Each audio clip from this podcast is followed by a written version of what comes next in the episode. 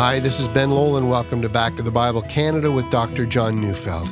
We continue our series in the book of Matthew called Mysteries of the Kingdom with a message titled The Defeat of Satan. So turn in your Bibles to Matthew chapter 12, verses 22 to 29 as we join Dr. Neufeld now.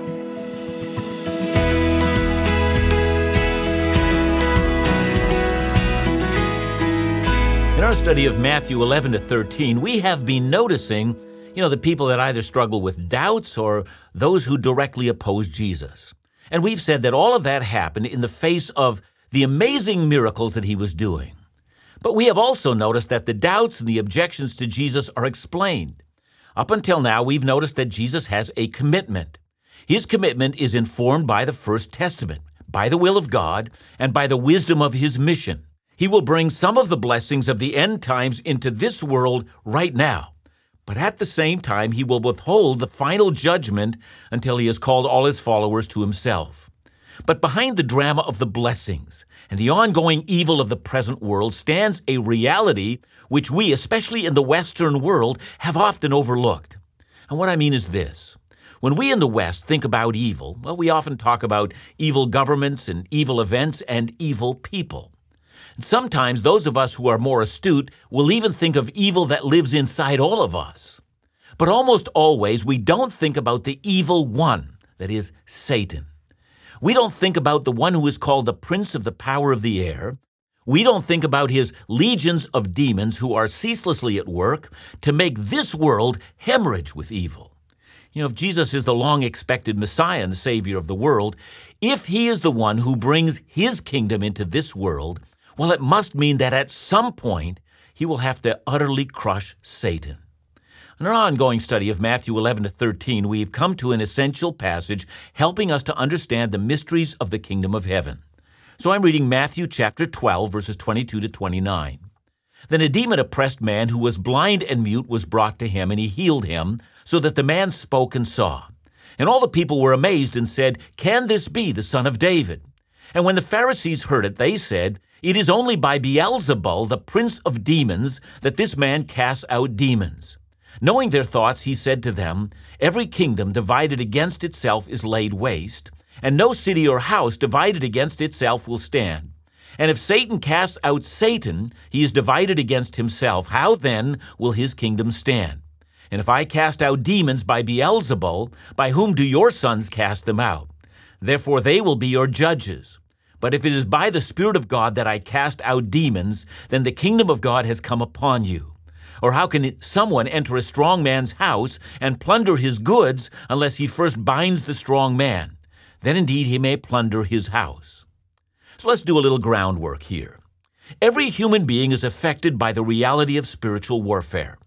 The Bible teaches us that there is a fallen angel whose name is Satan. Job 1 verse 7 warns that he roams through the earth going back and forth in it. 1 Peter 5 verse 8 says he prowls like a roaring lion seeking someone to devour. Jesus warned us in John 10:10 10, 10, that he comes to steal, kill and destroy. And we have every reason for believing that his handiwork inspires wars and great human conflict. Indeed, Revelation 12 verse 9 teaches Satan leads the whole world astray. 2 Corinthians 11, verse 14, even tells us he masquerades as an angel of light. You know, for many of us who are unaware of his schemes, he easily deceives them into thinking his intentions are good, and so they become victims of his insidious designs. In 2 Corinthians 4, verse 4, we're told that he's at work to blind the minds of unbelievers, causing them to discount the message of Christ. In Ephesians 2, verse 2, Satan is called the ruler of the kingdom of the air and the spirit who is now at work in those who are disobedient to God. So his impact is felt widely, and many are affected by his destructive designs on the human race and his hatred toward God.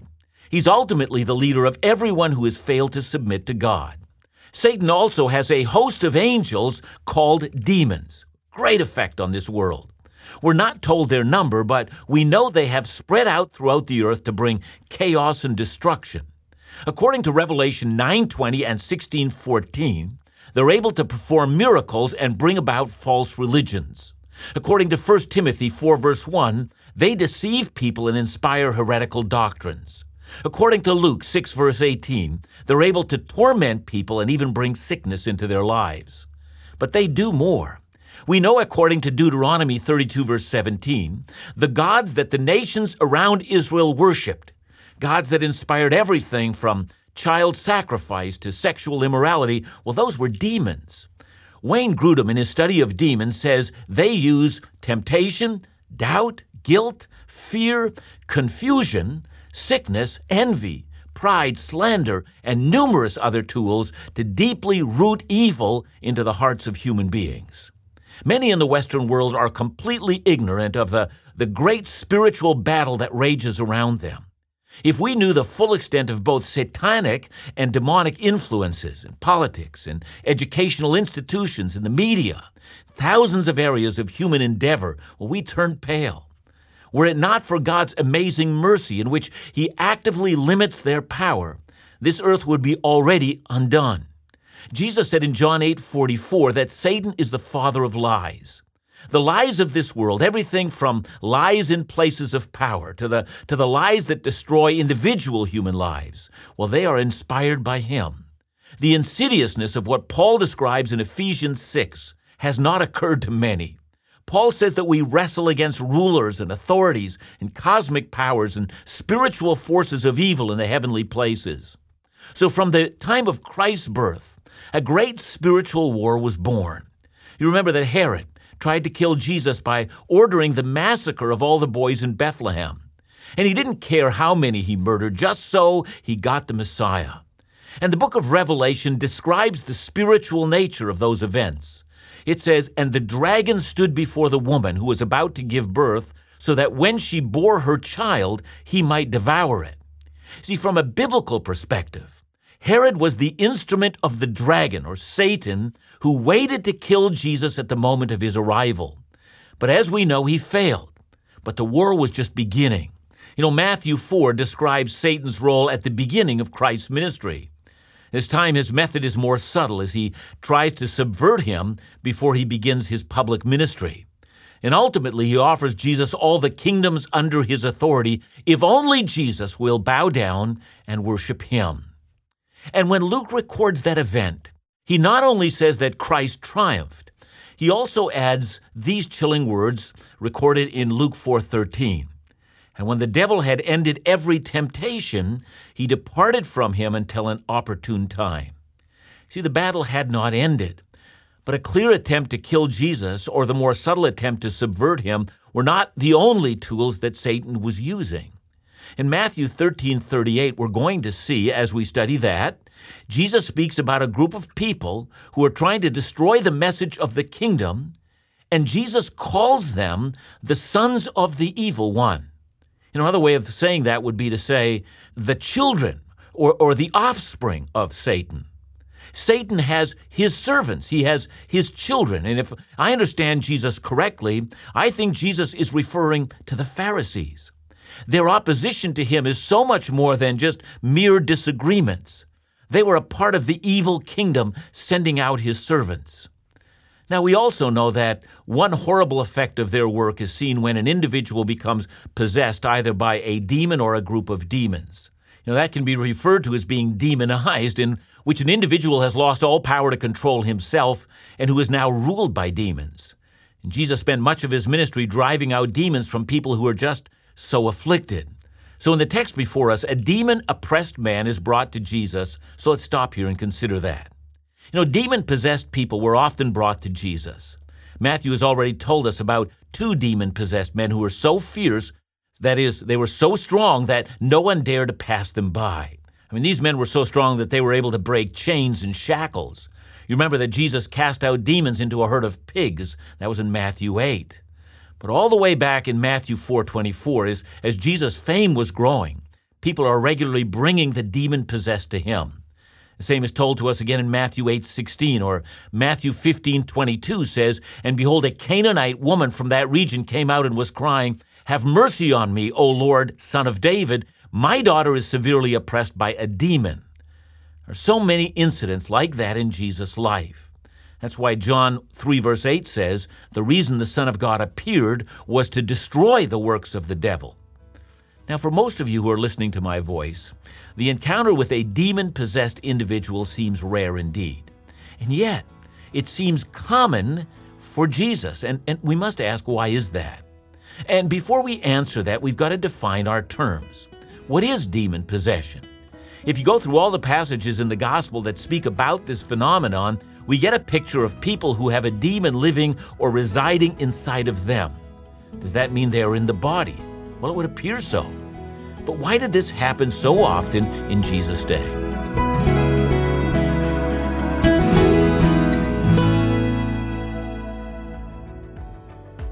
April 28th to May 6th, 2019. We invite you to join Back to the Bible Canada on our 2019 Israel Experience with Dr. John Neufeld, Phil Callaway, and special worship and musical artist John Buller, and the Back to the Bible Canada ministry team. Touch, see, and experience the journeys of Paul and David and walk where Jesus walked. This will be a unique, intimate experience of Israel like no other. But time is running short and the guest list is near full.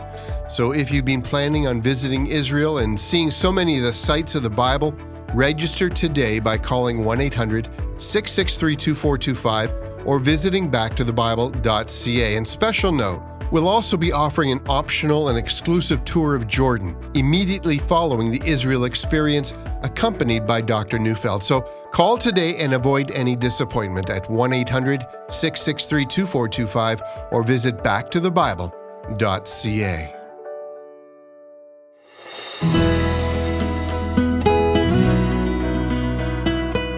From reading the accounts of Jesus with demons, it would appear that demon possession has a bodily effect. And it seems from all the descriptions that the result of demon possession means that the person is helpless to expel the demons.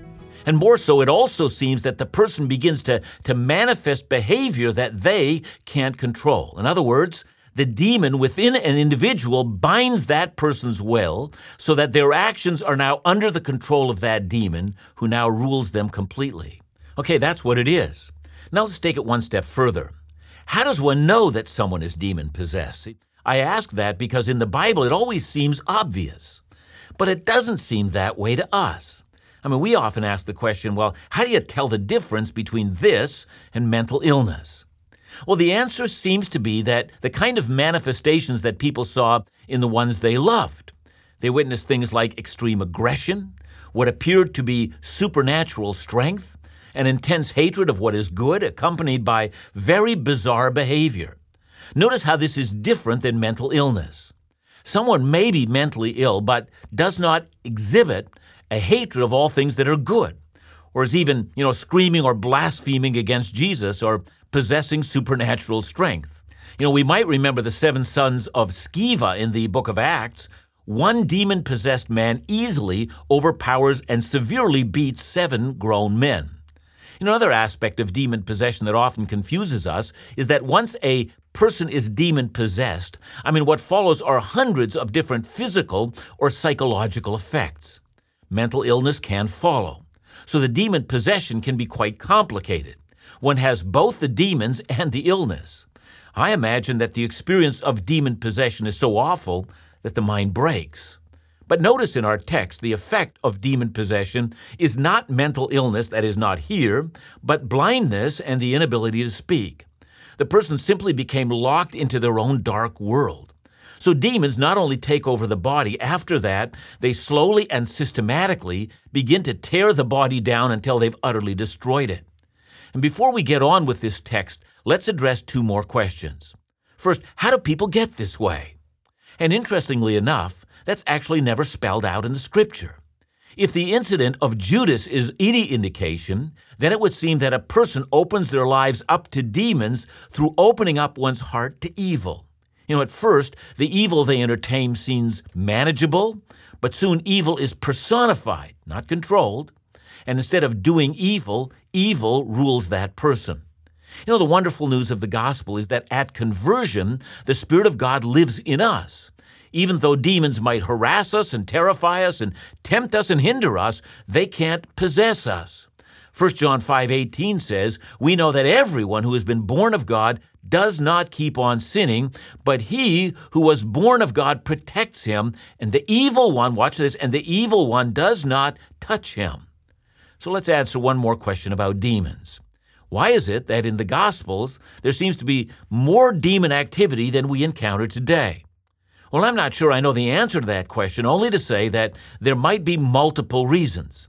I mean, among those reasons might be that at times a whole culture becomes demonized, and that's so for numerous reasons. Now let's get back to the text. We notice that a demon possessed man is brought to Jesus and he heals him. Matthew spends little time telling us about the actual events. His interest is in telling us what happened next. And remember the drama in our text. People are wondering if Jesus really is the Messiah. But the Pharisees, out of hatred for Jesus, must find a way to give an alternative explanation to what's going on. And please also notice that there are simply no incidents of anyone being able to drive out demons in the Old Testament. And Moses recognized that the pagan gods of the nations around them were in fact demons. And you can read about that in Deuteronomy 32, verse 17. Please also notice the words of Psalm 106, in which Israel is condemned for not doing what God has commanded them to do when they entered the promised land. So let me read Psalm 106, verses 34 to 38. It says, They did not destroy the peoples as the Lord commanded them, but they mixed with the nations and learned to do as they did. They served their idols, which became a snare to them. They sacrificed their sons and daughters to the demons. They poured out innocent blood, the blood of their sons and daughters, whom they sacrificed to the idols of Canaan, and the land was polluted with blood. Now that explains the prevalence of demons in Israel. It would seem that Israel's involvement with demons never left their culture, even after they abandoned the idols. The Promised Land had become a land that was infested with demons. That was the history of the place. Now along comes Jesus, and he's driving the long entrenched demons out of Israel. In his ministry, he's winning one major battle after another over the demons. And the Pharisees denied that the king had come. So they needed another explanation for that remarkable phenomenon. And their answer? Well, it's got to be a satanic trick. This man is Satan's man who's attempting to trick us. We need to resist him. Now, if you pay attention to what Jesus says in response, we can learn a great deal about Satan's kingdom. Notice that Jesus says that the kingdom of Satan is an organized kingdom working evil. Look again at verses 25 to 26. Knowing their thoughts, he said to them, Every kingdom divided against itself is laid waste, and no city or house divided against itself will stand. And if Satan casts out Satan, he is divided against himself. How then will his kingdom stand? So clearly, if Jesus were working for Satan, well, then he would be bringing division into Satan's kingdom. For if Satan were to be throwing out his own demons, well, a great rebellion would begin in his own house, eventually leading to the destruction of the satanic kingdom. So, what do we learn from that? Well, we learn that Satan's kingdom has a hierarchy, it has a chain of command. Satan is a fallen angel, and he takes authority over the other fallen angels. He would not be able to defeat all of the demons, and so he arranges them in military command. And hence he will not cast out a demon, for any demon that possesses anyone is acting under authority. Satan's kingdom, as Jesus defines it, is a united household acting in concert with its leader. By the way, just to follow Jesus' line of thought, if he would sacrifice one of his demons by casting out another one, Jesus has been consistently casting out demons. If Satan had been involved in that kind of activity, it would inspire rebellion that would end his empire. That he would never do. So demons act in servanthood to their prince. Even though Satan can only be in one place at one time, he operates through his agents, that is, demons, who are under his military command and under his orders. They don't act on their own, they act according to a united purpose. When they possess someone, it's because it's in their strategy to do so. What else can we say about Satan? Well, from this incident, we learn that the kingdom of Satan cannot withstand the kingdom of heaven. Look again at verse 28. But if it is by the Spirit of God that I cast out demons, then the kingdom of God has come upon you. And that's what Jesus brought. For when he came, the kingdom of heaven was already beginning to tumble into the present hour, and the demons were running for their lives. Such is the nature of the kingdom of heaven. And as Jesus preaches, a great war is breaking out, and the demons are losing. You see, the gospel of Jesus Christ is, as we know, the gospel of grace, or the gospel of the forgiveness of sins, or the gospel of peace with God. And it is also a gospel at war. It has declared open warfare on evil. As Paul reminds us in Colossians 2, verse 15, he, that is, the Father, disarmed the rulers and authorities and put them to open shame by triumphing over them in him, that is, in Jesus the Christ. The Father triumphed over the satanic kingdom in Christ's leadership through his king. See, whenever and wherever the gospel is preached, we are also announcing that Satan's kingdom has now been struck a mortal blow. Even though Satan may still rage and fight, he has lost a crucial battle. That battle was won by Christ. Bible teachers often remark that in Jesus, the kingdom of God has been inaugurated or initiated or begun, but it has not yet been consummated or completely realized we have the beginnings of what is to come. Because Satan has lost the greatest battle of all on the cross, the final outcome in the long war against Satan is now not in doubt. And Jesus comes into this world announcing the kingdom, and the satanic kingdom immediately knows they're at war. But everywhere we look along the lines of the battle, Satan is losing and Christ is reigning victorious.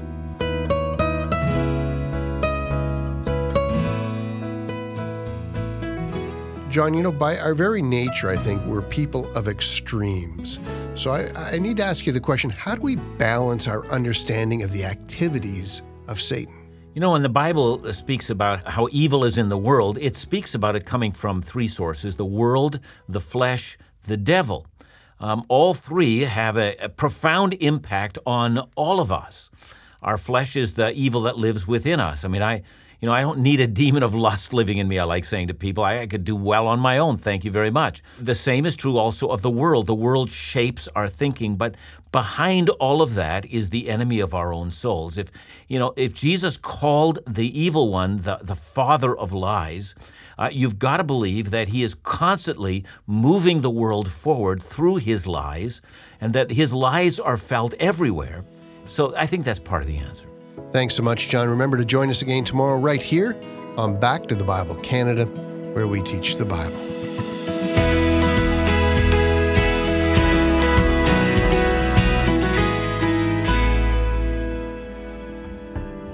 The faithful, accurate teaching of the Bible impacts lives. Krista wrote, I came across Back to the Bible Canada and Dr. John Neufeld a few weeks ago when I was looking for biblical advice on a specific topic. And what a blessing this ministry has been ever since. I've listened to many podcasts, discovered In Doubt, and have recommended both to friends. I appreciate the faithfulness to biblical teachings, the depth of the teachings themselves, deep but explained in a way easy to understand. Back to the Bible is so appreciative to all those who help make the daily Bible teaching program happen. It's not one person, but thousands with a commitment to the importance of teaching God's Word. Your gift, your prayers are critical. So please continue to support the program in your area so that others like Krista might grow closer in their walk with Jesus every day. Call 1 800 663 2425 or visit backtothebible.ca.